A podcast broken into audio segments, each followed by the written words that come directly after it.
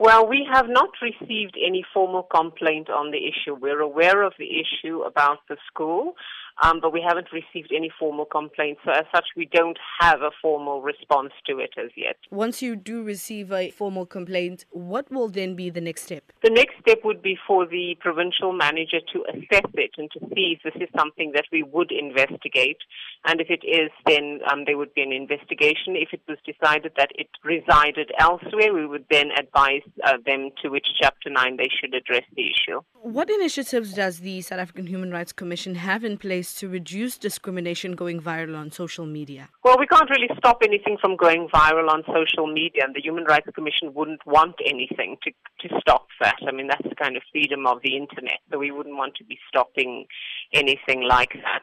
With respect to um, equality, um, and tolerance, you know, most of our programs are about promoting a culture of human rights and trying to get South Africans to understand um, what human rights are and why they are important.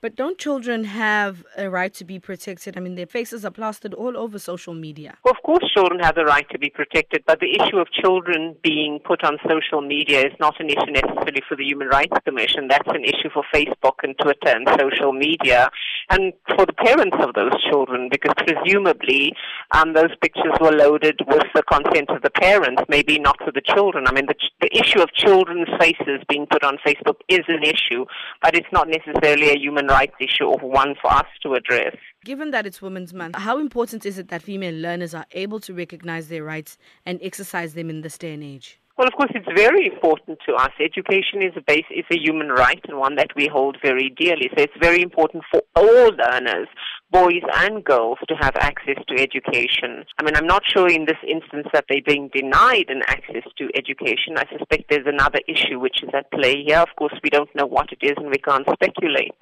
So, I mean, obviously they have the rights to education, but school governing bodies also have a right. You know, they, they can't be a free for all. There has to be rules, yeah? And rights come with responsibilities, yeah? So you have a right to education, but you also have a responsibility to ensure that you then fall within the paradigm of that particular environment when you, where you are getting an education, yeah.